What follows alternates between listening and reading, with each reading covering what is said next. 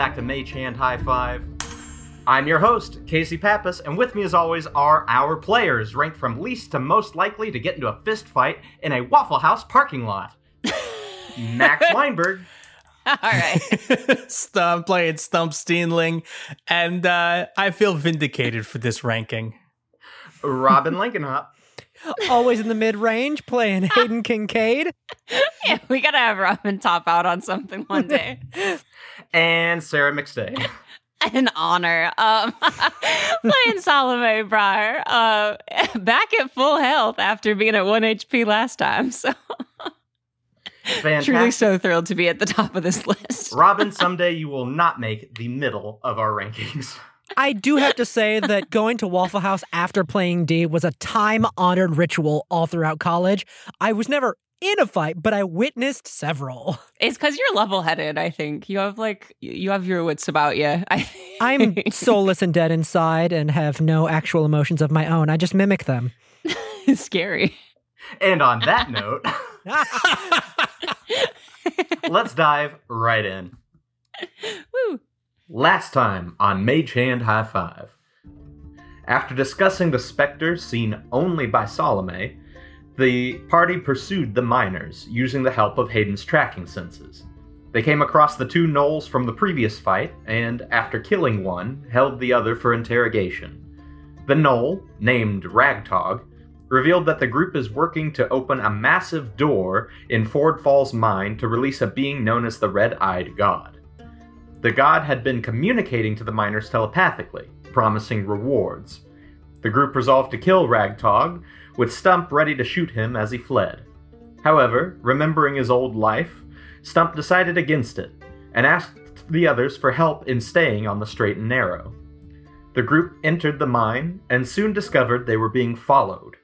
We left off with this mysterious stranger critically failing their stealth roll and getting a mouthful of dirt. Delicious. Pickaxe goes flying through the air, lands pretty far away from them, and you hear a very audible, oh, fuck! Buddy, are you okay? Salome's just in the dark, like, oh my god, who was that? What happened? Y'all okay? I- immediately, the figure's little hands shoot up in the air, and they say, Alright, don't hurt me. I was just following you. Don't hurt me. I mean, it wasn't in my agenda for the day, but you know what? We might make some plans changing. Oh, no. Wait, wait, Hayden, hold on one second. I can't even see. Who who is this? Who are you? this little figure gets to their feet and you're able to see a little bit more of them you see that this person is on the small side has long flowing white hair long scraggly beard and covered in well coveralls All right, sweetheart, I'm going to need you to keep those hands exactly where they are and tell me who are you and why are you following us? hi my name's philomena fiddle faddle Sure. Of course it is. well, you know, ain't that just a lovely name? thank you darling i was born with it I suppose you were. i i well i was just fiddle following you and was following y'all because I've never seen you before. And there's a lot of people down here who are scary and are involved in some sort of cult. And I thought y'all might be as well. But from the looks of it, from the looks of the, you know, not so insane look in your eyes and the not so crazed manner of your speech, it doesn't look like y'all pray to the red eyed god. So hopefully that means that y'all won't kill me anyway. Full disclosure, we are not with them. We were following them to try and stop them from blowing up some kind of door with a whole big old ton of fire powder and unleashing said red eyed god. So I have a feeling you're on board with not letting that happen? Oh shit. They're blowing up the door? Mm hmm. Yeah, we did see some signs outside that said this place might be kind of an unstable structure. So, you know, not sure how keen y'all are on having things blow up in here. Ye not okay. So y'all are getting to the door. I mean, yeah, we're trying. Uh, honestly, we could really use some help if you're. Well, uh, one second. Hayden Stuhmp, she doesn't seem like one of them red eyed god people, does she? Oh, yeah, that's a sweet little lady with a big old beard. Oh yeah. Nothing to worry about. Thanks. Oh, p- well, shoot, now you're making me wish I could see her. That sounds gorgeous. I mean, I could whip up a light real quick. You know, it's actually kind of nice getting to know somebody without even being able to see them. It's it's kind of a beautiful experience. But uh, anyway, yeah, we could honestly really use some help trying to find the door. And um, I, I'm sorry, I don't mean to ask you for too much, but if you know of a place where we could maybe rest up for a bit, that might be real helpful. At least for me. I don't know about y'all. The idea would be if we could, uh, not to get into a cliche here, but if we could head them off at the pass, that would really go a long way to making this easier. Look, somebody had to say it. Well, she, she, you, darling, you're speaking my language. All right. So, a couple things. One, if they're going the way I think they're going, then they're probably not going the way that I would go, which is shorter. Love that. Okay, it's good. Oh, great. Uh, she picks up her pickaxe and slips it into a loop in her coveralls. And then she wipes a little bit of blood from her chin. She goes, All right. so, you're following them, and they're headed down that way, right? And she points down the length of the tunnel. That's where the blood trail's going. Great. Well, if I remember correctly, and I always remember correctly, there is a side tunnel that we can access that will cut about a couple hours off of the trip. Oh, Oh, that- let's that's yeah, let's take perfect. that. Let's let's do that. You are singing my lullaby, sweetheart. Great. Uh, there are a couple things that I do need to tell you about as we go down this path. And you, you see her sort of scamper on down the tunnel.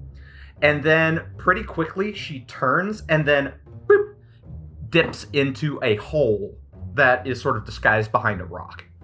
All right, gather up the bustles. We're going in a hole. We're going in a hole. Okay. We're going in a hole. I kind of try to gather up my dress into more of a manageable wad. Like, can we? Do you need all the petticoats? You seem to have layer upon layer here. Oh, you know what? That's actually a good idea. I take off three of the six petticoats I had on. Oh, fantastic! You you could have been taking those off the whole time. Oh my god. Well, look, I'm sorry. I forget they're there. They're real comfortable, okay? Look, okay, I took off three. I've only got three left. Anyway, we're going in a hole. Y'all might have to guide me to the hole. Got me to the hole. Oof. Anyway, I didn't mean it like that. Guide me to the hole. Listen, I'm asexual and afraid. Asexual and Afraid is our other podcast. Uh, Welcome to Ace and Afraid. I'm Sarah McStay, and I'm here by myself. um, great. So you um, continue. You turn and jump down this hole. Uh, you see that it's it's pretty short. It's like a sort of a hole that leads to this five foot slope that uh, leads into a s another smaller tunnel. Uh, and you see Philomena standing at the bottom waiting. Well, I guess uh, two of you see Philomena standing at the bottom waiting, and Salome sees nothing. Great. Uh, Philomena, uh, yeah. while we're while we're walking, do you know how many people, how many red eye god people there are here? Like, what are we, what are we working with? Um, that's a great question. I didn't get a great, a very accurate head count when I went and introduced myself to them, but there's the big guy. There's a couple little guys. There's the door. the door's the door's a person. I I don't know. See, okay, back when I lived in these tunnels by myself, That answers many questions. Yes. there were a couple of there were a couple of rumorings and I was sensing that there were other people in these tunnels and I was sensing it by seeing their tracks on the ground and hearing them moving things around. I was feeling all neighborly, so I decided to say hello and they wanted me to join their little gang of people who worship a door and I said no thank you and they didn't want me to leave so I had to I had to escape. But while they were taking me around to look at the door, it started whispering to me. Did it have a mouth that moved, or did it go just right into your mind? Oh, no, it had one of those freaky voices that you don't hear with your ears. Ooh, one of those. Noted. Yeah. And it showed me showed me pictures. So, Yeah. I mean, nutshell, just while we're walking, what kind of pictures? Did it look like any of these? And Stuhmp just pulls out like a wallet that has just and like flips it down and it has just like a roll of photos of his family and like different like on picnics and like uh, Sally's first steps. Oh. And, Oh shit, is this your family? uh, You have yes. such a beautiful little family. Oh my god. Stuhmp, I got to see these pictures later. Uh, thanks. Uh, like, was the door showing you their family pics or? Uh, Were they like- No. Well, I don't know. Unless their family is like a giant city of black glass, I would assume not. Oh. Yeah, that's concerning. Hey, Philomena, how about you? Can you just walk on ahead just a little bit? I want to hang back and converse with my compatriots for just a, a brief moment.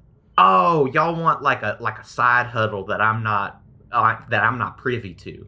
Yeah, it's it's Yeah, a family eh, thing. very You know, much. it's nothing. Yeah. Hey, y'all, hey, y'all don't worry about it. I just met y'all, and y'all are like thick as thieves. Y'all been friends for years. and she scuttles on ahead. I start going with Philomena till somebody pulls No, me no, no, back. oh, shoot. Sorry. Y'all Sorry, are back here. Okay. What's on your mind? Uh, I'm a little bit concerned that this magic door thing might be manipulating people. So I just want everyone to emotionally steel yourselves for if we get up to this door and Philomena starts acting strange, er, that we might need to address that. Yeah. That's fair. Also, we need to keep an eye on that for our own minds, just, you know, for safety. Yeah, good to keep in mind. Uh, Casey, having grown up out here, is a city of black glass like something that I would have heard of or something any of us would have heard of? Is You that familiar? You all each have probably heard of the city of Black Glass in different ways. For lower class people, it is sort of an urban legend, a a myth. It's kind of like the city of Atlantis. It's like it's something that would be very cool if it was real, but most people agree that it isn't real or never was. Hmm. Um, and there are like dedicated few who are convinced that it is, uh, who might even, you know, journey out into the desert in search of it. Um, Salome, in the higher social stratas, it's even sort of become a kind of a joke. Yeah, it's it's a joke that like poor people would go out, find the city of black glass, and get rich. Oh, icky. It, it's a it is a an urban legend that poor people believe. Okay, so I would have been raised with the former and then experienced the latter attitude in three. Yes. Okay. Oh, that's gross, and I don't like that. So, gang, just to clarify, we're not going to try and, you know, go check out the city of black glass because I've heard some things and mhm, we might be able to get some moolah out of it. I mean, if we can find a way to get there, sure, but I don't think that we need to make that like priority number one. Yeah, my mama and my in laws always said it was kind of a, an urban legend, so I don't really know what kind of luck we'd have trying to find it, but Oh, we could try. oh, all right. I, I heard some inaccurate things from a friend of mine. Don't worry about it. We should keep moving. Uh, Philomena? hey, look, it could be out there. You never know. I mean, it's a big old desert out there. Anything could happen. Rat 100% has been like was at one point like if we find the city of black glass like we'll be set for life. Yeah, perfect. Let's go. He had a 10 point plan. Hey, Philomena, you can probably join us again. I think we're all good here. Philomena's like off in the front singing whoop a tie get along little doggies. Oh, shoot, I love this one. Oh, y'all y'all done with your side parlay? Yeah, I think we're about done. Yeah, so Philomena sort of journeys back and she says, "Great. I mean, I guess we're continuing forth right now, but shall we continue forth as a quattro, as a quartet, as Yeah. a as a four four as a quartet, quattro, foursome, Uh, quad? A- Uh, yeah, I guess you got It's a fordle? quad- quadrant. like a Sure, why not? A fupple? a, a what? a fupple. I'm, I believe that's forple. I thought you said a fuckle. I mean, that works too. I mean, Salome can't even see in here. Okay. Well, hey, I just met y'all, and I'm happy to be a part of your fuckle. Oh no! Uh, oh no! ma- No! No! That's. I think we've given you the wrong. That's uh, the decidedly wrong not the idea. thing I, that's happening. Salome's also ace uh, and I afraid. think. I think now is a good time to just uh, uh, move on. Uh, now, great. Great. As you say that, the tunnel sort of begins to widen, and you very quickly come to a precipice. Hmm. In front of you is a a cross section of an underground ravine. And you see that at some point there was a suspension bridge spanning this ravine from where you are to where the co- tunnel continues on the other side. However, you see that there has been a massive silt spill Hmm. from the ceiling.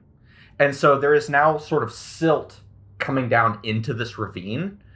And the bridge is partially submerged in this mound of silt. Is there water going through it? No. Hmm. If you step in it, you get the sensation that it would become very difficult to traverse. Hmm. Gross. Well, hey, if we got our hands on all that fire powder, I wonder if dumping it in here might be a safer way to to get rid of it than blowing it all up in the middle of the mine. Um, we could. I mean, if we want to schlep, f- you know, five crates of fire powder back to this spot. Yeah, all sure. right. I think we might be a little bit more dire of a situation when we run into it. Well, hey, a girl can dream. Hayden, you think you could shoot an arrow or a crossbow bolt with a rope tied to it to the other side of this bridge? Casey, does that seem like something that Hayden would be able to do? E- I think that with Hayden's background, I think that Hayden has the potential to do it. I think it would come down to a uh, survival roll. You know what? I will try my best. That's all anybody can ask for. That is a dirty 20 survival check. Oh, there it is. Okay. Yeah. And what? All right, all right. So you were going to fashion this rope. Where are you? Where were you going to attach it? Trying to fire a crossbow bolt across to the other side so that there's a rope that we can kind of shimmy across with. Ah, yeah. So you line it up. You fire this crossbow bolt. It sails across the canyon. You hear it make purchase into the rock wall on the other side. Damn, what'd you shoot that with? It went directly into a rock? Talent. Well, hell, you got plenty of it. Um, and you find a place to sort of tie it off on this side. And you test it, and it feels stable. I wouldn't put your entire weight on just the one rope. Uh, you know, crossbow bolt's not notoriously the sturdiest of objects, but it should be able to give you enough purchase. I mean, I'm kind of small. I could go first because I weigh the least. And then I could maybe hold it. Go for it. Yeah, if you don't mind. I mean, you're the one with a family at home. Well, then maybe I'll go last and see how y'all do. No, no, no. Don't let me talk you out of it. It'll okay, fun. I'll go first. Yeah, you try it. Great. So you sort of make your way forward to the edge of the canyon, and for the first 15 or so feet, it's pretty easy. I mean, it's just traversing a rope bridge. And then there's this sort of massive silt pile that overruns the suspension bridge. It is pretty nasty. You're not quite sure what it is exactly. Like it's sort of this like silty mess. I mean, is it is it shit? Is it poop? No. Okay. God. No, yeah, there's this you, 50 metric ton pile of shit. Uh, no. Oh, so that's where it all goes. Just all of it? All of it? Ugh. Yeah, you know what? They rounded up all the shit in this world and put it in one place. Look at that. Yeah, this is this is the shit room. Did you not know? Some falls from the ceiling as I'm crossing. Well, you know how it all magically disappears. I just never knew this is where it got off to. God, this is the worst room that we've ever created. Um, Let's uncreate it, please. what hellmouth is this? Great. I am banishing that room back to the abyss, and you are continuing across this not shit silt pile. Hey, Stuhmp, watch out. It sounds like you're stepping through shit. It smells like shit too. But it is decidedly not. Philomena says, "I don't think it's shit." Well, I guess you never know. Great. You make it all the way across, and who's going next? I Salome, why don't you why don't you go on ahead since you can't really see that well? I'll be able to, you know, bounce you out if you need some help. Yeah, sure, okay. Uh, I want to take one of my three remaining petticoats and fashion a little zip line and go across that way. Just, yeah, exactly. What check would this be? This is going to be a check. I just don't know what check it will be.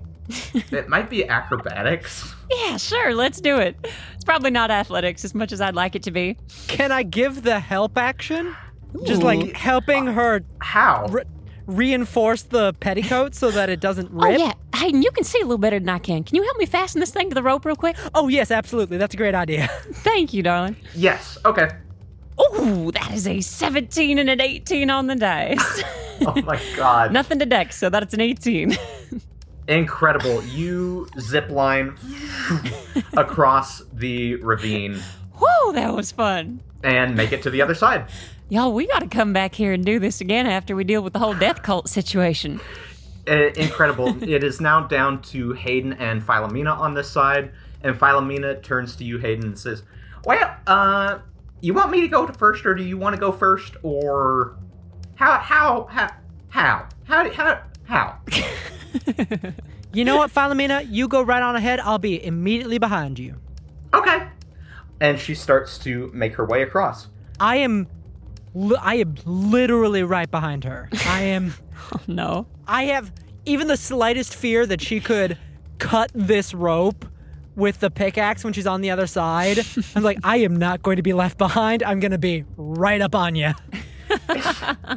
Yeah, she sort of looks over her shoulder. She goes, "You're really breathing down my neck, darling." Isn't it intimate? Isn't it lovely? yeah. Uh, well, okay. I mean, you both reach the other side. She quickly jumps off and goes, "Cool. All right. Whoo. Uh, all right. Whew. That was the giant silt pile. Everyone Sure. waved at the giant silt pile. Must we? Hi, giant silt pile. Waving the wrong way. So, y'all talked about two things that you wanted to do. One of them was visit the great red eyed god door thing. and the other one was uh, maybe rest up. Yeah, I mean, if we got time, I gotta be honest, I'm I'm hurting. I'd put us at a couple hours ahead, depending on how far ahead they were of you. Not But- too far, honestly. I actually have a little camping place in a tunnel near here. Because when you live down here, you gotta have like five or six different places that you live, you know, just in case the giant bug people take over. So, I'm sorry. I've did got- you say giant bug people? yeah. The giant bug people that make you Um, go insane if you look in their eyes. One hell. terrifying enemy at a time, please. Okay, see, but now I feel like there's something crawling on my neck. Stuhmp, can you just make sure there's nothing crawling on me? Uh, no, Salome, there's no giant bug people on you. Yeah. Okay, yeah, but Um, it just feels like something's moving. So you said something about a camping space? Yeah, uh, it's around the bend, and so we'll just go around there and then um do a little camp. I'm excited. Well, I haven't been camping in far too long. It's like a like a sleepover with with my three best friends. Whoo. Yeah, can't wait. Hayden is quietly thinking about the far too close contact that they just had with Philomena moments ago and going, hmm, I should rethink every choice I've ever made in my life. Without another word, Philomena just like spins on her heel and begins walking down the cavern, and it's just like try to keep up. Just bumping into shit. Salome's just like a little bumper car, just like bump. hey, don't mind me. The dress is padded. I'll get there someday.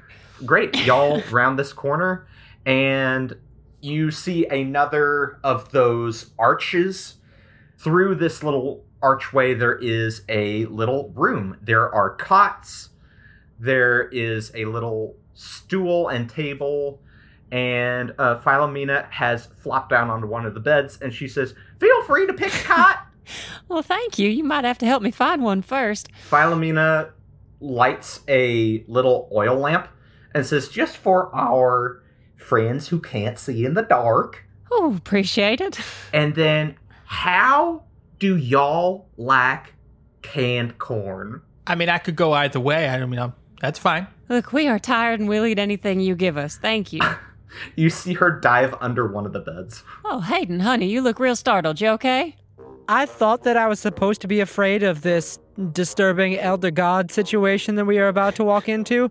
I'm very concerned about canned corn lady, and I'm not sure why. I mean, she seems nice enough. You see two fists, each with a can in their hands, shoot out from under the bed, pop down the cans, and then vanish underneath the bed. Oh, Hayden, are you just not used to folks being real friendly to you? No, no, no. Yeah, no, not. okay, I get it. Yeah, we might have to talk about that later. Yeah, we'll unpack that at a safer time when we are not in a dark enclosed space with this mysterious individual with a lot of cans of corn. Well, she does seem to be looking out for us in her own way. I mean, maybe we just try on a little trust for size, see how it fits.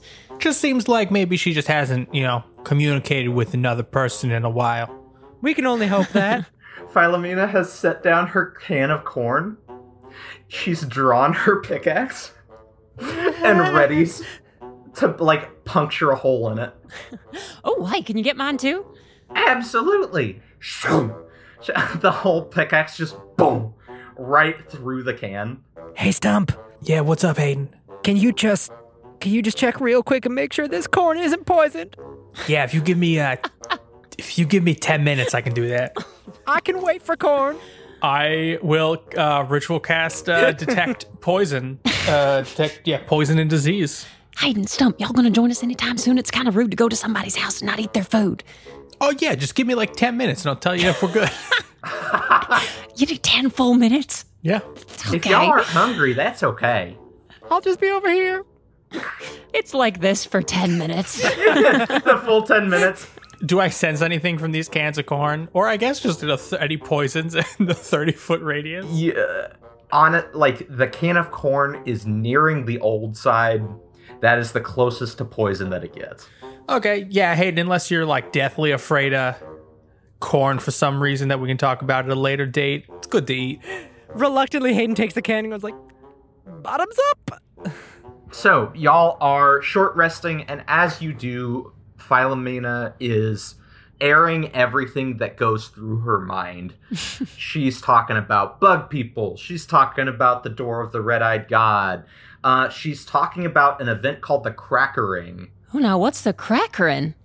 She goes, eh, Sorry, what? What's the Crackering? I mean, we ought to get back to the red eyed god folks, but but what's that? Well, the Crackering was actually what got this mine closed down in the first place. You see, long ago, there was a mining expedition that was uh, Ford Falls. Their main export was coal. Then, one day, the Crackering happened. Nobody really knows for sure what caused it, but they must have blown up something, or they must have hit those giant plates that the world sits on. Maybe they cracked them together somehow, or they hit something. Because the land cracked open beneath Ford Falls, splitting the town right in half. Oh my gods. And that shut the mine right down. Is the town still there? Uh, the town is still there. Last time I checked, they were still up there. It's a little harder now that the town is split in half and there's a gigantic gorge right down the middle of it. But uh, they used a lot of their funding to sort of try and help make repairs. And then they couldn't export coal anymore. And Threed said something about not being able to give them any more funding because it's a liability. Yeah, of course they did. and so the town is not doing as well as it used to. Well, I can't help but wonder if there is anything like a door leading to a god underneath this mine if the crackerin' doesn't have something to do with all that. Maybe something got opened up that shouldn't have been opened up. Yeah, I wonder about that. Y'all think it has to do with this red eye god business? It's uh, very likely. That might make sense. Well, this all becomes kind of a moot point if we get eviscerated by some elder god in the next few minutes. So we should probably get going. Yeah, you're not wrong. I uh, I grabbed the little lamp that Philomena had lit. I can make you a little light if you want. Well, sure, all right. I'll take a little extra light. Yeah, I grab a rock from the ground and spend a couple minutes tinkering on it, and it starts emitting a light in a five foot radius. Now, Stuhmp, that is a special rock. You ought to make one of these and take it home to your baby girl. Oh, she's got like 30 of those already. Oh, yeah, that's fair. You probably do this all the time. Great. So y'all commence. There are a couple of twists and turns in the cavern after that, but there's no traps to look for. It's pretty straightforward from here. There are no branching side tunnels. It sort of just continues this direction. And then at the end of the tunnel, you see a light. It doesn't look natural, it looks faintly red. That is very unsettling, but I think that we've found our destination. Sure seems like it. By the way, Miss Philomena, push comes to shove, we might have to blow up some of this fire powder to keep it from getting to the door. I know this place has been your home for a long time, so I just kind of wanted to see how that's sitting with you. Well, I mean, the last time there was a giant cataclysmic event in this place, it did take out half the town. But that just means that there's another half of the town to take out. Wait, that's a bad thing. yeah, no, that's a real bad thing. No, we were we were hoping to get it somewhere where maybe it wouldn't be so catastrophic as it was last time when there was the, the what is it, the crack the crackening? The, cr- the crackering. The crackering, yeah, right. Um, the crackering. the crackering. Yeah, see, we really don't want to start another crackering if we can help it. That's very true. Uh, so we previously kind of got into a run in with these guys. If that were Oh, to happen cool. again, Uh huh. would you feel comfortable being involved or Like fighting. yeah what do your fighting skills look like are you I no ju- if you say you're not a fighter no judgment at all i'm just curious no. Listen, listen. I have killed and I can kill again. jeez okay i mean me, wow that's that's one way to put it i like the way you talk i'm gonna start I using sort, that one I, well, I sort, I sort of swore it off years back, but I mean, if push comes to shove, if y'all want me to kill someone, I guess I can just embrace that dark passenger once more.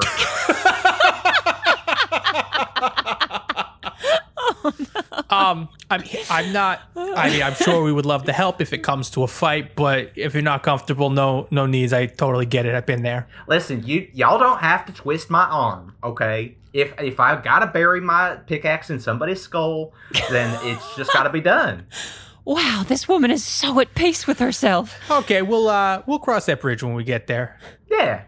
Wow. Hayden is on the other side of the room. Oh no. Salome just admiring her self assurance.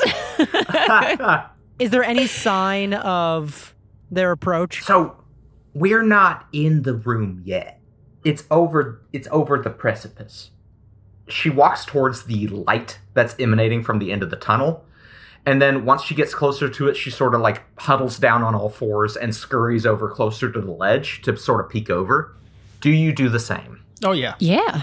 I'm gonna stay standing, but I will I will approach. You all approach, whether scuttling or standing, and you see a massive room beneath you. There is what looks like a camp. There are different boxes and crates sort of scattered around that camp.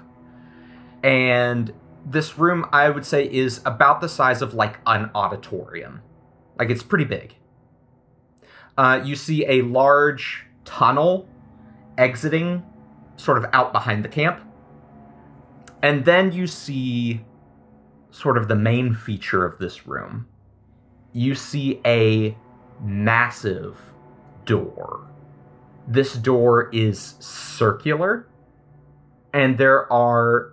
It's hard to tell from this distance what appears to be runes, writing, something etched into its surface, sort of circling the edge of this door.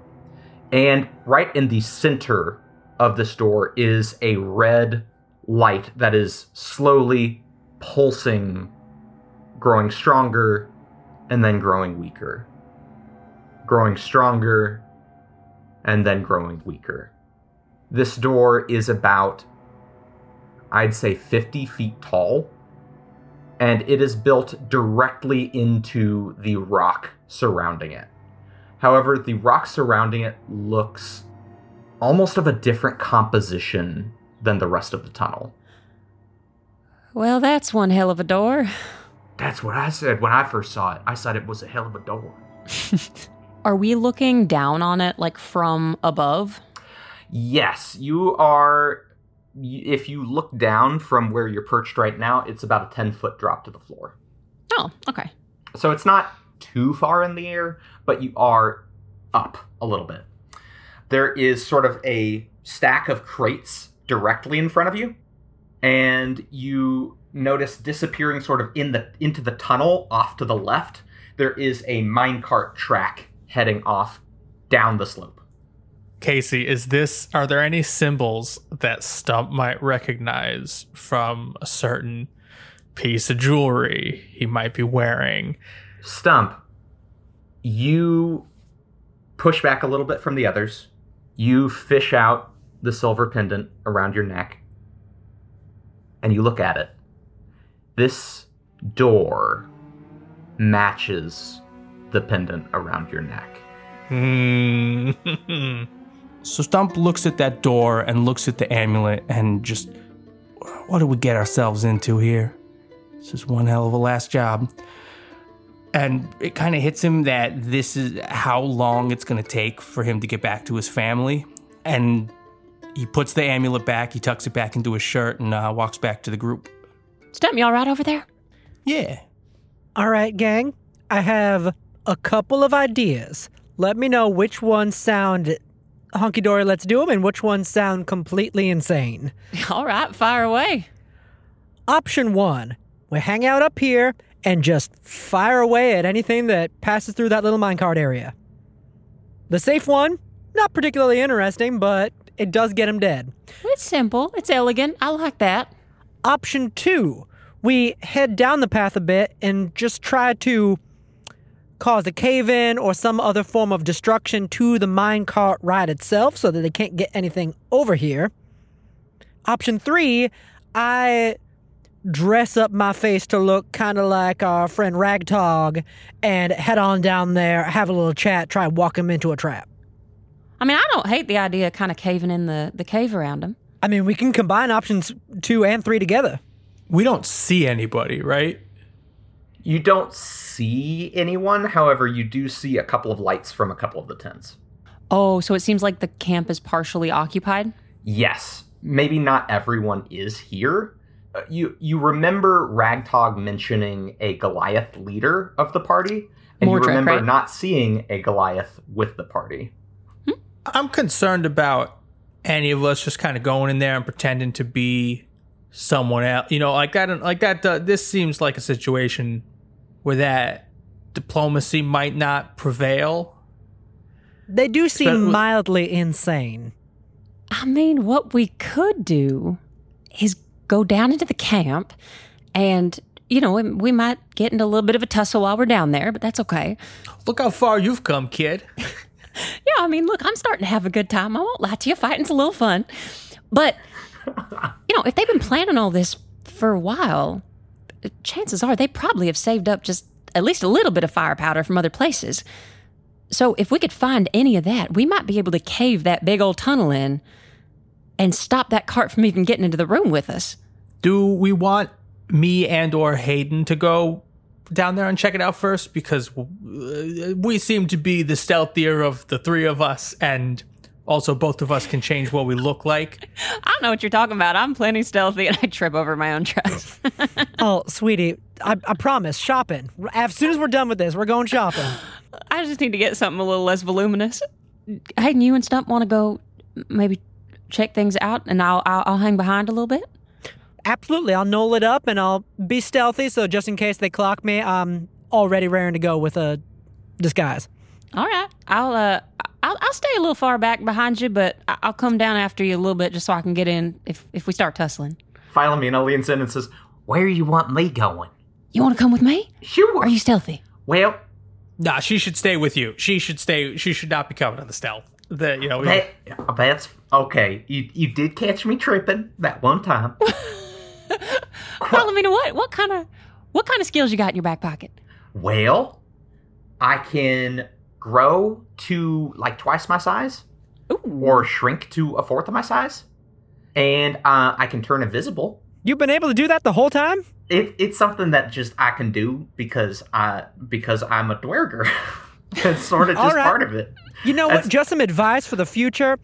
If you decide to become invisible and go wandering around and you trip and fall over, don't yell out, oh fuck, oh shit, after you do that. Oh. Because you're probably still good at that That's one.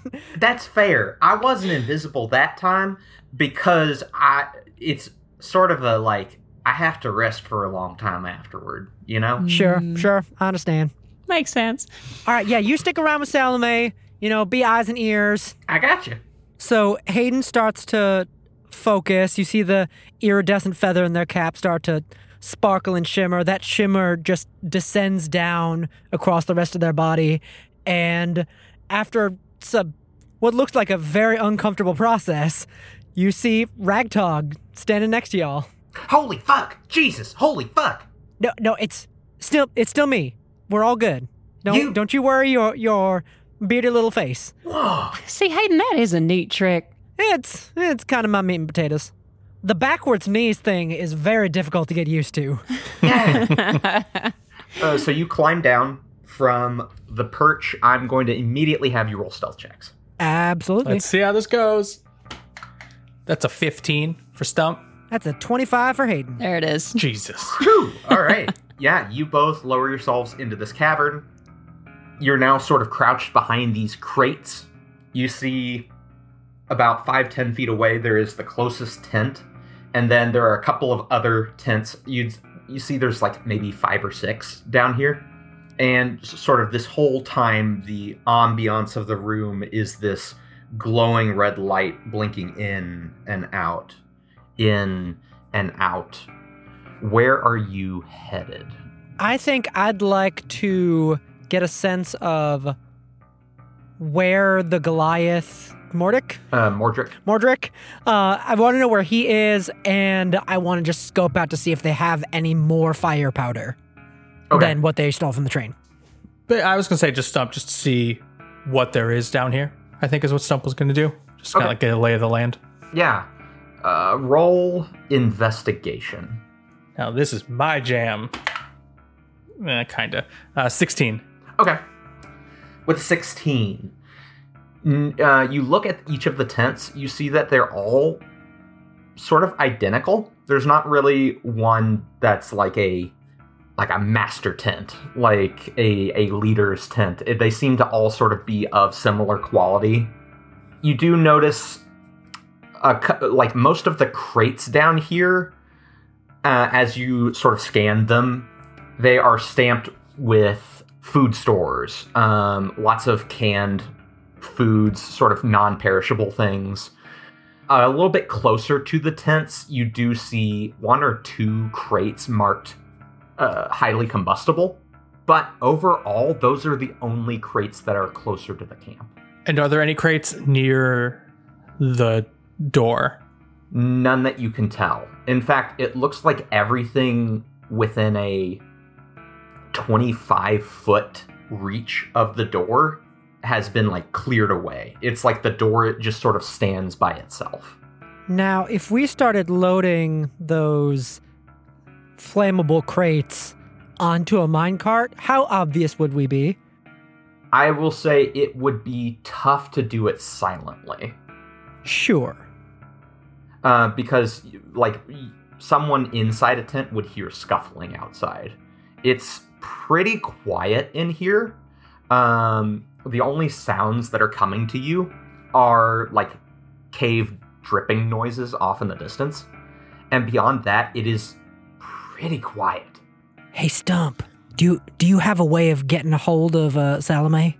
I I don't other than waving my arms. Mm, all right, because if we could make somebody make a really big noise right now that was not us, that'd be real helpful. What if we just lit one of the tents on fire? I So okay, so so here so here hear me out with this plan.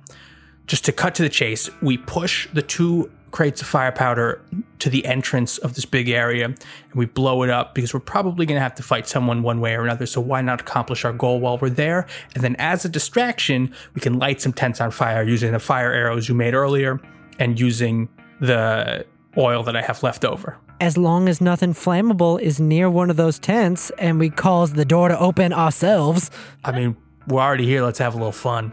I'm on board. Don't you worry, I'm on board. So yeah, so I guess uh, Hayden and I. Yeah, you get into place. I'll get ready to fire an arrow. Something that I want to bring up is carrying a heavy object while stealthing. Are you going to stealth these crates over to the entrance? I think we're probably trying to move the crates as fast as possible, Yeah, I thought we were just gonna push them. Okay. hoping Yeah. that the fire is enough of a distraction for us to get the crates into position. Okay. So okay, Hayden, amendment to that plan. Yes, yes, it's already deranged. We can set the tents on fire, but what if we set all their food on fire instead? That's gonna be a priority to put that out because they're screwed if they don't have any food. Stuhmp, I thought that your first idea was very upsetting and insane. This one is so much worse and so much more exciting to me, Hayden. Let's do it. Look, I've done like I know I keep saying this, but like you'll fig- you'll learn eventually what I did, and uh, no need to hem and haw. I'm on board with this. I think it's great. Let's do it. Okay, are the fire crates open? Uh, no. No, because they're like sealed. Yes. So Stuhmp is going to continue to stealth over to where their food stores are, and is going to just douse all of their their crates of food and everything in oil, and then steps away and is going to motion for Hayden to shoot, shoot it, and then run over to the fire crates and push to the entrance. Absolutely. I'm all ready. Let's do this. So you have about, I'd say, 30 feet from the where the fire crates are right now to the doorway. Okay. Pushing them, I'm going to give you about half speed since Mhm. you're pushing a heavy object. What if we dash? Uh, if you dash, you could get it there in six seconds, I guess. Cool. Okay. Okay. Uh, yeah. Roll an attack throw on these crates. that is a 19 to hit. And this is a lit arrow that you're shooting. That is. Okay. You shoot this arrow. It sticks into the side of one of the crates, and you see the fire slowly spread out across the surface of this first crate, and then branch along the other crates. I motion as I as we start to run over to the fire the fire powder. I'm gonna motion for Salome and Philomena to get down here. Y'all want us out there? Yeah, come down. Okay. okay. So the food crates are the ones that are right in front of the cave entrance that Philomena and Salome are hiding in. So they hop down and land behind these crates that are starting to combust. Oh, okay. Fun. No one has exited the tents yet, mainly because fire doesn't make a loud noise until there's a lot of it. So That's this Even better, honestly. this has not been noticed yet. I'll look over and make a little pushing gesture like, y'all think you need a hand with those? Yeah, uh, come over here. Okay. Uh, yeah, so I'll go over to help with the crate pushing and Philomena if, if she wants to as well. Okay. You get there, and as you do, you hear it. Oh shit! Oh, time to move. you hear fire, fire, fire, and then the sound of a lot of people exiting tents. We got to get these crates away from the fire. Push. And we start Yeah. pushing. Okay, yeah, you yeah, like as people are rushing towards these crates that are that are now like fully ablaze. Not very many people are paying attention to you as you're pushing these crates. Until uh, one person does look over and says, "Hey, where are y'all going with those crates?" We're trying to get them away from the flames. What do you think we're doing? All right, well, here, I'll come help. Great. Come on over. and this stocky dwarf heads over to start moving the crates with you. And as he does, he looks at you, Hayden, and says, Ragtog, I thought you were out on the mission. I got back. You didn't tell anybody? No, I just got here. What are you talking about? I walked in, I saw there was a fire, and I was like, hey, let's get the fucking flammable things away from the He, fire. he's like helping push the crate as he's saying this, and he goes, Oh, okay, that makes sense. Who, who the hell are these people? oh, they're my prisoners. Roll a deception check. Yeah, we don't want to blow up either, so we're just trying to help for now. That's a 17 deception. Uh, he rolled a three, so he goes, You know what? That that makes perfect sense to me. Yeah, Hell, why real wouldn't prisoners help push these crates? You know, I gotta say, it was great. I killed one of their friends, and I, I put on their outfit, and it has all these pockets, and it's fan fucking tastic. How dare you speak of them in front of me? Damn, Ragtog, that's kind of a fucked up thing to do. But you know what? All right. Yeah, but look how good I look. Yeah, our friend was peeing also. Yeah, it was real gross. And they kept drawing attention to it. I don't know why. Where's Gormac? He was with you, Ragtog. Yeah, there was a scuffle. We, you know, we lost one. It happens. Jesus, Gormac's dead? Yeah. Oh, damn. I guess that's how it goes. Where are we pushing these things? Oh, let's just get him over by the wall here. the, the fire is still raging in the background, and people are like going and like putting them out. Yeah, let's just get them as far away from the fire and from the door as we can. Just get them over here, over by the uh by the mine cart entrance. Sure, that hell yeah, of course that makes sense to me. Why not? Um, you start, you're pushing How it bad over. is he rolling right now? Uh, he's rolling terribly. Are we at the Are we at the entrance yet? we do it. Yeah. You're you're push you're pushing it. You're almost at the entrance when you hear a loud "Hey!" Immediately, this guy who's helping you like straightens up and stops pushing and like turns, and you see a massive seven foot tall man standing in the avenue between the tents. This man has long braided hair and a long braided beard. His skin is pale white, and he is a Goliath. Where are you pushing those crates? Sir, apologies, sir. We're just moving the crates away from the fire. Well, I think that's far enough. They're not likely to catch fire all the way over there. How far have we gotten with these now? I'd say you are about 20 feet from where you were, so you are two thirds of the way to the entrance. And he says, That's plenty. Do you know that for sure? Are you an expert in thermodynamics? Because I am, and I don't know how how far it's going to take to blow these things up. Oh yeah, this little scrawny guy, he's my he's my prisoner and apparently he knows all about this stuff. He told me, "Hey, we should get these crates out of here." And I was like, "You know what? You're probably right." And we're just listening to prisoners now. I mean, he wants to stay alive. I mean, I'm sorry. We could push this back to the fire. We could light it up right now if you'd like. Also, Ragtog, when did you get back? Literally seconds ago. Roll another deception check. Oh, ho, ho, ho. Hayden doesn't always roll well. That was a natural one. Hey. Fuck. The Goliath, whom you assume is Mordric, says, Okay. Ragtog, the crates are fine where they are. Take the prisoners to your tent. Sure, absolutely, will do. And I shoot the dwarf next to me. I know when my ruse has failed. Roll an, roll an attack with advantage, uh, since Oh, I'd you're love just to. surprising the shit out of this little man. He was so helpful. Oh, and I follow up my nat 1 with a nat 20. hey, get it. Hayden, I'm not I'm not gonna make you roll. You turn and just land an arrow straight into the meat of this dude's neck.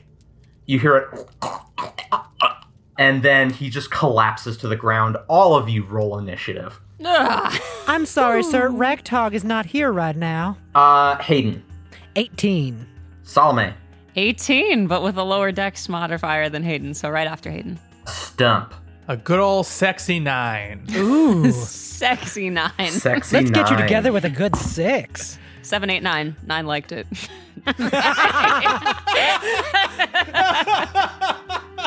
Listen, this is not a children's show. Oh my god. Alright. First in the order is Hayden. Absolutely. I'm gonna first uh, take a crack at our Goliath friend, and then I'm gonna move this box. Okay. That is not. No, it's not. Not gonna do it. That's an 11. You fire your arrow and it glances off of. He has pieces of armor. Like he's wearing coveralls with pieces of armor sort of strapped over them. And it glances off of part of his breastplate. fuck, fuck, fuck, fuck, fuck, fuck, fuck, fuck. All right, I turn around and I push my crate the rest of the way. Great. Next in the order is Salome. Great. I'm just gonna run after the Goliath and attack him Okay. uh, with booming blade. Oh, and if I have any extra movement left on my turn, I will get away from the crate. Yeah, you do. You do have a little bit bit of movement. Uh, you move the crate ten feet. That will take. That'll take twenty movement. Okay, so then I'll just step an extra 10 feet away. Yeah, you step ten feet back. Uh, does a 17 hit? Uh, Seventeen does hit. Yeah. All right. I'm not gonna smite yet. I only got one, so I'm just gonna do the basic D8 plus five, and then if he moves, he's gonna take more damage from booming blade. Okay, So I'm trying to prevent him from moving. Uh, that's 11 damage. great. Uh, you charge forward and swing uh, and catch him just at the hip. It's a good chunk, but he seems to be going pretty strong. Great. Next in the order is him. You see that he sort of he draws from a sheath on his back a sledgehammer, Oh no. and then he's going to try and just crack it down on you. That is going to be a 21 to hit. well, that ain't a very nice way to treat a prisoner. Uh, yeah, that'll hit. All right, and that's going to be uh, seven points of bludgeoning damage. Oh, that ain't too bad. I sure hope it isn't. Is that the best you got, Mordric? He then brings his hammer around for another swing. All right. Uh, that's a 19 to hit. well, that just barely hits as well. Yeah. That is ooh, that's gonna be nine points of bludgeoning damage. well, that's a little better. And he says, "I will give you the chance to stop now." Oh, honey, we ain't gonna take it. Fine by me. That's real threatening, but no, we're good. Thanks. And then he shouts to some of the others and points towards the crates. Stuhmp, your turn. Team, do we think if we blow one of these crates up, the other crate will get caught in its. Do I think that one crate will get caught in the other's blast radius, or do I gotta blow both these up? Uh, you rolled, I rolled a two. six on my. Yeah. You can also, Yeah. I mean, we like Hayden's got fire arrows. Like, there's other ways to light the second one if you want to light the first one. there it is. Okay, so here's the plan. oh no. So Stuhmp is gonna use his cr- grab a crowbar from his pack and pop open the first uh fi- his his crate with with the crowbar with his object interaction. He's also gonna say, "Hey Philomena, can you open up that second crate also? Maybe smack it open with your uh, pickaxe or something so we can get it get it open." And is going to then use action to use Mage Hand to scoop a bunch out and kind of make a trail from my crate to the other crate that hopefully Philomena will open. There it is. Okay. And then run away as far as he can get. Okay. You sprinkle from one to the other with Mage Hand. You alert Philomena, and you get out of dodge. Philomena, I need you to open this crate, Uh huh. put a little pile on the ground in the line that I've made, and then light that in the middle of the path that I've made and run the hell away. Okay. You got it? Yeah. Great. You have no idea if she got it. I can only hope. you, you run away. Next are the miners. Can't even drink yet. Kids working in here? Child child labor laws in the Badlands are real bad. Oh, there's a lot of bad things happening in this world. These are not the mediocre lands. These are not the the semi comfortable lands. Um, they're going to charge forward. Uh, I say three of them are going to charge forward towards the crates. They're going to use their full dash action to get to the crates. However, because they use their action, they can't really do anything about the crates. We love to see it. Love So to see it. So they're just at them. That's gonna be bad in a second.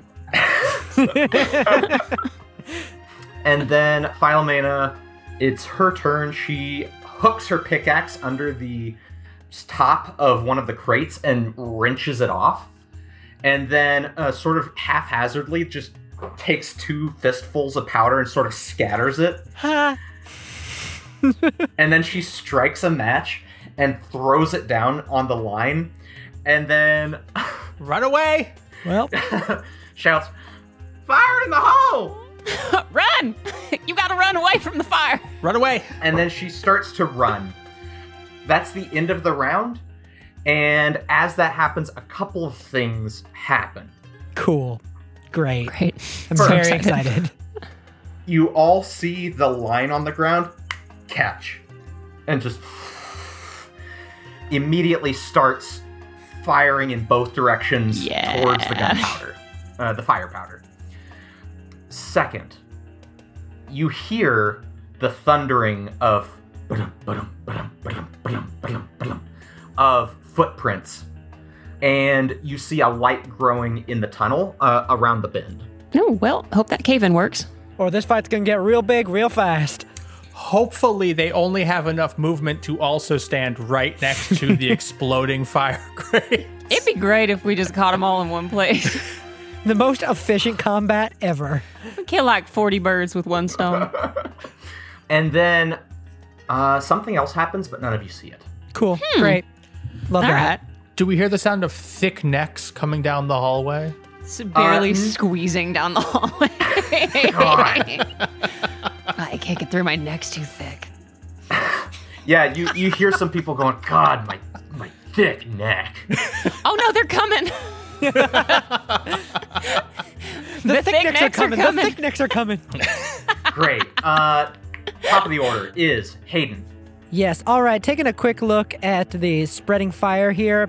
Does this look like it's about to take care of itself, or should I help it along? You think that it's going to take a turn to get to the crates. Great. So I'm just gonna go after whoever seems closest to stopping the crates from catching and shoot them in the face. Okay.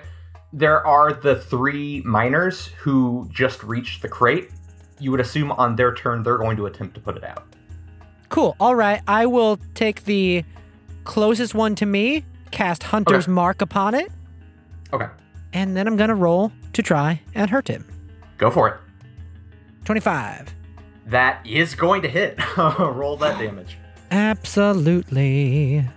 Woo, that's 19 damage. Eh, get it. Get it, get it. Every time you say your damage amounts, I'm like, yeah, there it is. yeah, you I, you brain this guy. Like you you shoot him and your arrow just uh, lands in the side of his head and he just stiffens like a board and falls over. Ooh, There are two miners left getting ready to extinguish this fire. I didn't mean to murder children. God, They started it, honestly. Yeah. awful. Uh, okay. Anything else you want to do on your turn? No. Oh, well, you know. I'll back up further away from the crates.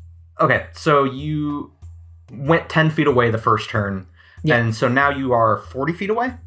Yeah, I think that's a safe distance. Okay, great. Next in the order is Salome. How far away is this fight that we're having from the crates? You are about 30 feet away from the crates. Mm, okay, I'd like to be farther away than that. I'm going to take a disengage and just say, oh, excuse me, darling. You know what? On second thought, I think I am going to back out of this one. Just give me one second. And I just disengage and run 30 feet back. Okay, cool. Um, you do that. Mordric does not re engage. Uh, you run back. He turns Stuhmp. How far are you from the crates? Based on what happened with Hayden, 10 feet. 10 feet? Okay. Mm-hmm. Uh, he runs towards you. Is Booming Blade still a thing? Uh, if the target willingly moves five feet or more before. Oh, until the start of your next turn. Uh, so no. Yeah. Bummer, but that would be cool. Sad. That is a 18 to hit. Yeah, it hits. Ugh. Seven points of bludgeoning damage. Ugh, okay. Uh, and then he swings one more time. And that is a 13 to hit. That misses. Hey. He runs towards you, and as he swings his hammer around, it catches you in the stomach Ooh. and knocks the wind out of you. Oh, However, when he brings it around again, because you're doubled over, it whizzes over your head. and he says, You are meddling in things you know not about. I know a lot. Not about this. How do you know? We just met today. He grunts in frustration. he just grunts in frustration. Great. Uh, next in the order, Stuhmp.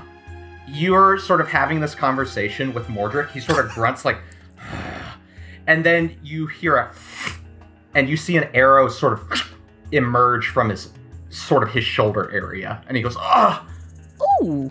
and you don't know where this came from. Wasn't me. I shy. Everyone keep an eye out. There's someone shooting Mordric here. I mean, mean- great. Hi, friend. I don't know who you are, but welcome. Next in the order is Stuhmp. Okay.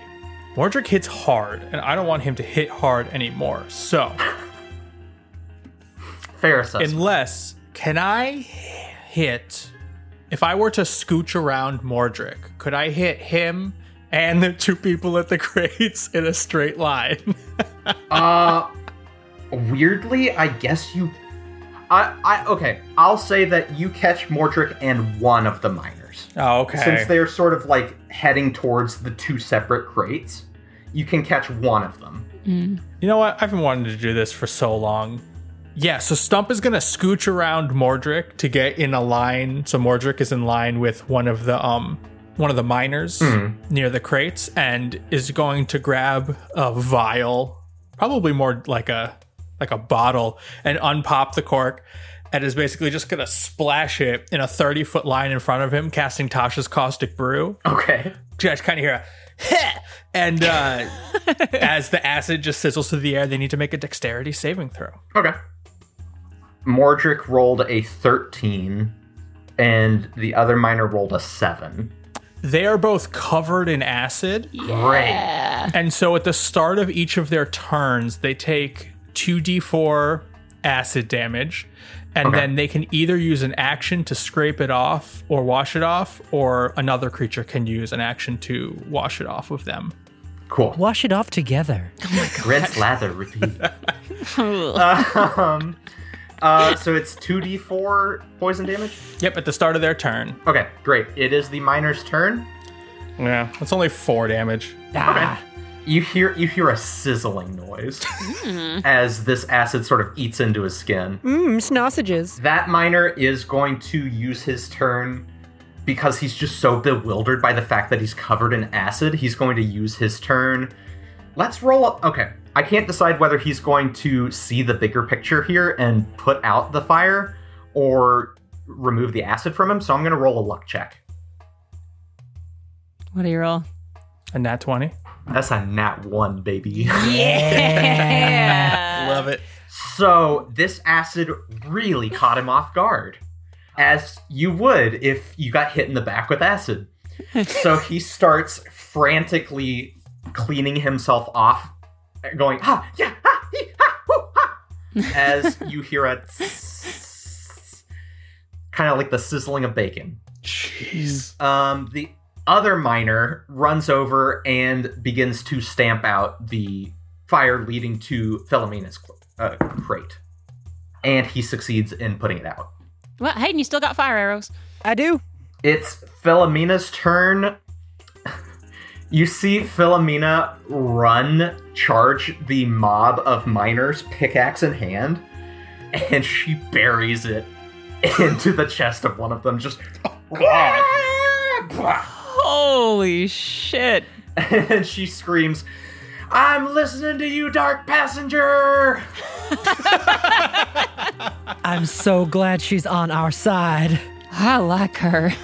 I don't. Um, great. That round ends.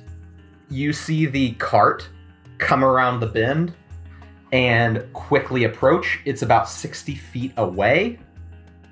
You see the hyenodons hand over foot coming towards you. Uh, one of them still has an arrow embedded in its shoulder from when Hayden hit it. You see the people in the cart sort of look up like like what's going on over there? As the fire powder ignites. Boom. Everyone within 40 feet of these crates needs to make a dexterity saving throw. Does that include me being exactly 40 feet away? Yes, the DC to beat will be lower for you just a smidge. Okay. I am shielded by Mordric right now, technically. Okay, your DC will be a little lower as well. Yeah, because I'm a little guy behind a big guy. I think I'm 60 feet away, so I think I'm okay. Yeah.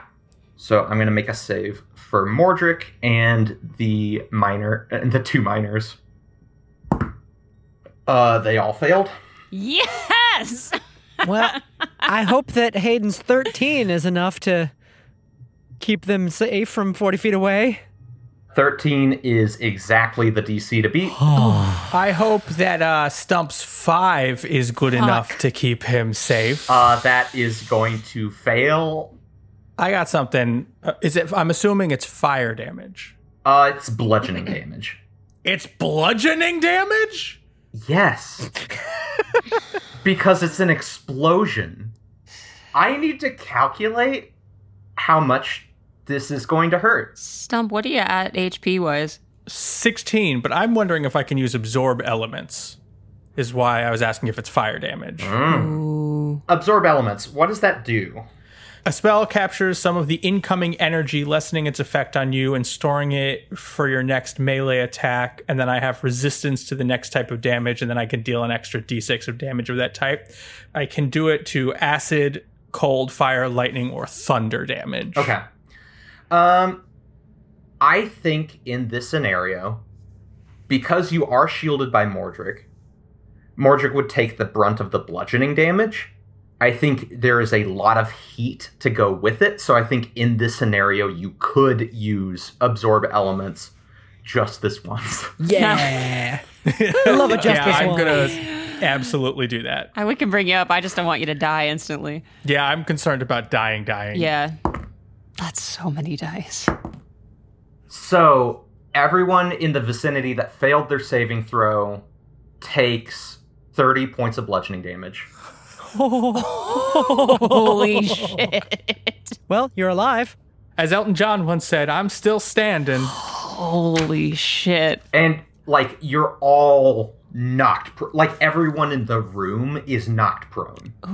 Does that include the other box also, or would that affect the other box? Oh, the other box exploded. Okay, great. Cool. Oh, a hundred percent. Great. Great. Yes, both boxes exploded. I mean, it's just all like for a second you can only see white, and all you hear is that sort of that ringing in your ears. We all have tinnitus. Yeah, oh, God. yeah, and like listen to it well because that will be the last time that you hear that note because that's how tinnitus works. Oh, yeah. As soon as the light subsides, I look to see if the explosion has actually caused any sort of cave in. Yeah, Hayden, once the dust settles, you are able to sort of pick your head up. Like you were thrown to the ground with force. You didn't take damage, but it, you're still a little sore. Sure. And so you sort of you sit up and you look and the tunnel is partially caved in. Okay. There's still sort of a gap in the top, but there is a you'd estimate a good 20 30 foot mound of clay, silt, dirt, junk, rocks just piled into the middle of this tunnel, obscuring most of it. Got it. All right. Uh, how's the door? You look over, roll a perception check. That's 18. Okay. With an 18, you see the door. It is completely unaffected. In fact, the glowing red continues to pulse as if nothing has happened. Man, I wish I was that door. Salome, you were tossed to the ground as well. hmm What are your first instincts upon snapping back into where you are? Um, I want to look to see if first if Stuhmp's okay, and then how, and and Hayden, and then to see how Mordric's looking. Okay. Yeah, I want to. I, I want to check for Stuhmp, Hayden, and Philomena. Okay. You see Hayden. Hayden is sort of glancing over at the large door at the back. You also take a glance. Uh, if you want to roll perception, you can. Yeah. Otherwise, I don't know if it's going to glean much more, but that's um, perception uh, 16. yeah, um, same thing. The Great. door looks completely unaffected. Okay. The miners are sort of like all sort of flopped over the place. You see that some of the tents have blown over, and the fire has been extinguished from the crates just from the blast. Hmm. Like just, just put it out immediately. You don't see Philomena. You look over to where Stump is. Stump, you are at one HP. Yup. You're hanging in by a thread. Your vision is spinning. The blast is ringing in your ears. The darkness is starting to take shape around you. It's sort of thrown in shades of red that are increasing and decreasing from the light of the door. Uh, and you see a figure starting to step over you. Salome, you see that Mordric has struggled to his feet using the sledgehammer as a crutch and has started to pick it up uh, and is looking down on Stuhmp. Oh, fuck. How far away am I from him? You are. Ooh. So you went the 60 feet back because you were out of the blast range. Yeah. So I'd say you were about 50 feet away. Okay. I run in and get as close as I can, which I guess puts me 20 feet away. Okay. I am going to use Hexblade's Curse on Mordric, Okay. which I get a plus two to damage, uh, crit on a 19 or 20, and regain four HP if he dies. Okay. And then I'm going to point at Mordric. You step away from him, and then I'm going to cast Eldritch Blast. Do Okay. it.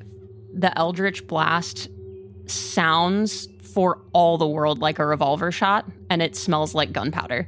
Okay. Oh, I did not roll well. Oh no. That's not very good. That's a 12 to hit. That's not going to do it. Okay. Uh, but at the very least, I'm going to try to get his attention. Okay. Stuhmp. As you're sort of coming to, you see Mordric standing over you, and he says, You're taking my family from me. The door's gonna give them back to me. But only if I can open it. And if I have to kill you, then so damn be it. And he starts to raise the sledgehammer. You hear a bam of a gunshot ricochet out. You see this blast of energy. What color is Eldritch Blast, Salome? I think it's like a like a flashbang. Like I think it looks, sounds, smells exactly like a revolver shot. Cool. You just see this flash. And Mordric sort of staggers back. Stuhmp. What do you do to get out of this? I think I scramble to my feet as quickly as possible and go try to run behind something. Okay. Yeah, you you start to stagger to your feet. As you do, you hear a whiz over your head, and another arrow embeds itself in Mordric's gut. You still don't see where it came from. Mordric drops his hammer, or uh, his sledgehammer, and sort of just falls to his knees, and then sort of just raises his hands in the air and he goes, "Fine, fine." I'm gonna get my dagger out, and I'm gonna walk. O- I'm gonna walk over him and kick away his hammer. And I'm gonna get real close so the others can't see. Okay. I'm just gonna lean in and pull out my necklace and say, "What is this?"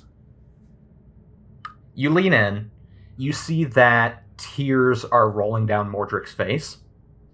He looks at the amulet and you, and he says, I, I, I don't know. What is that? I don't know either. I was hoping you could tell me. And then I stab him. You raise your dagger. You see his eyes sort of close as if he's accepting what's happening next. You hear another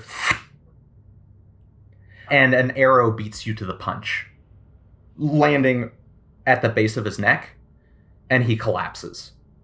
Could I make a perception check now? If I've been so close, I can kind of see exactly which way the arrow's pointing. Sure. To kind of. 18. Uh, with an 18, you look, you see where this arrow came from. Emerging from behind the food crates that were previously on fire stands the assassin that you are very familiar with, Stuhmp. The assassin cocks his crossbow and says, Games are over. Give it to me. And that is where we're going to pick up next time. Ooh. Yikes. Yikes. I I feel like I keep using Hexblade's curse at the wrong time, and it's very upsetting to me.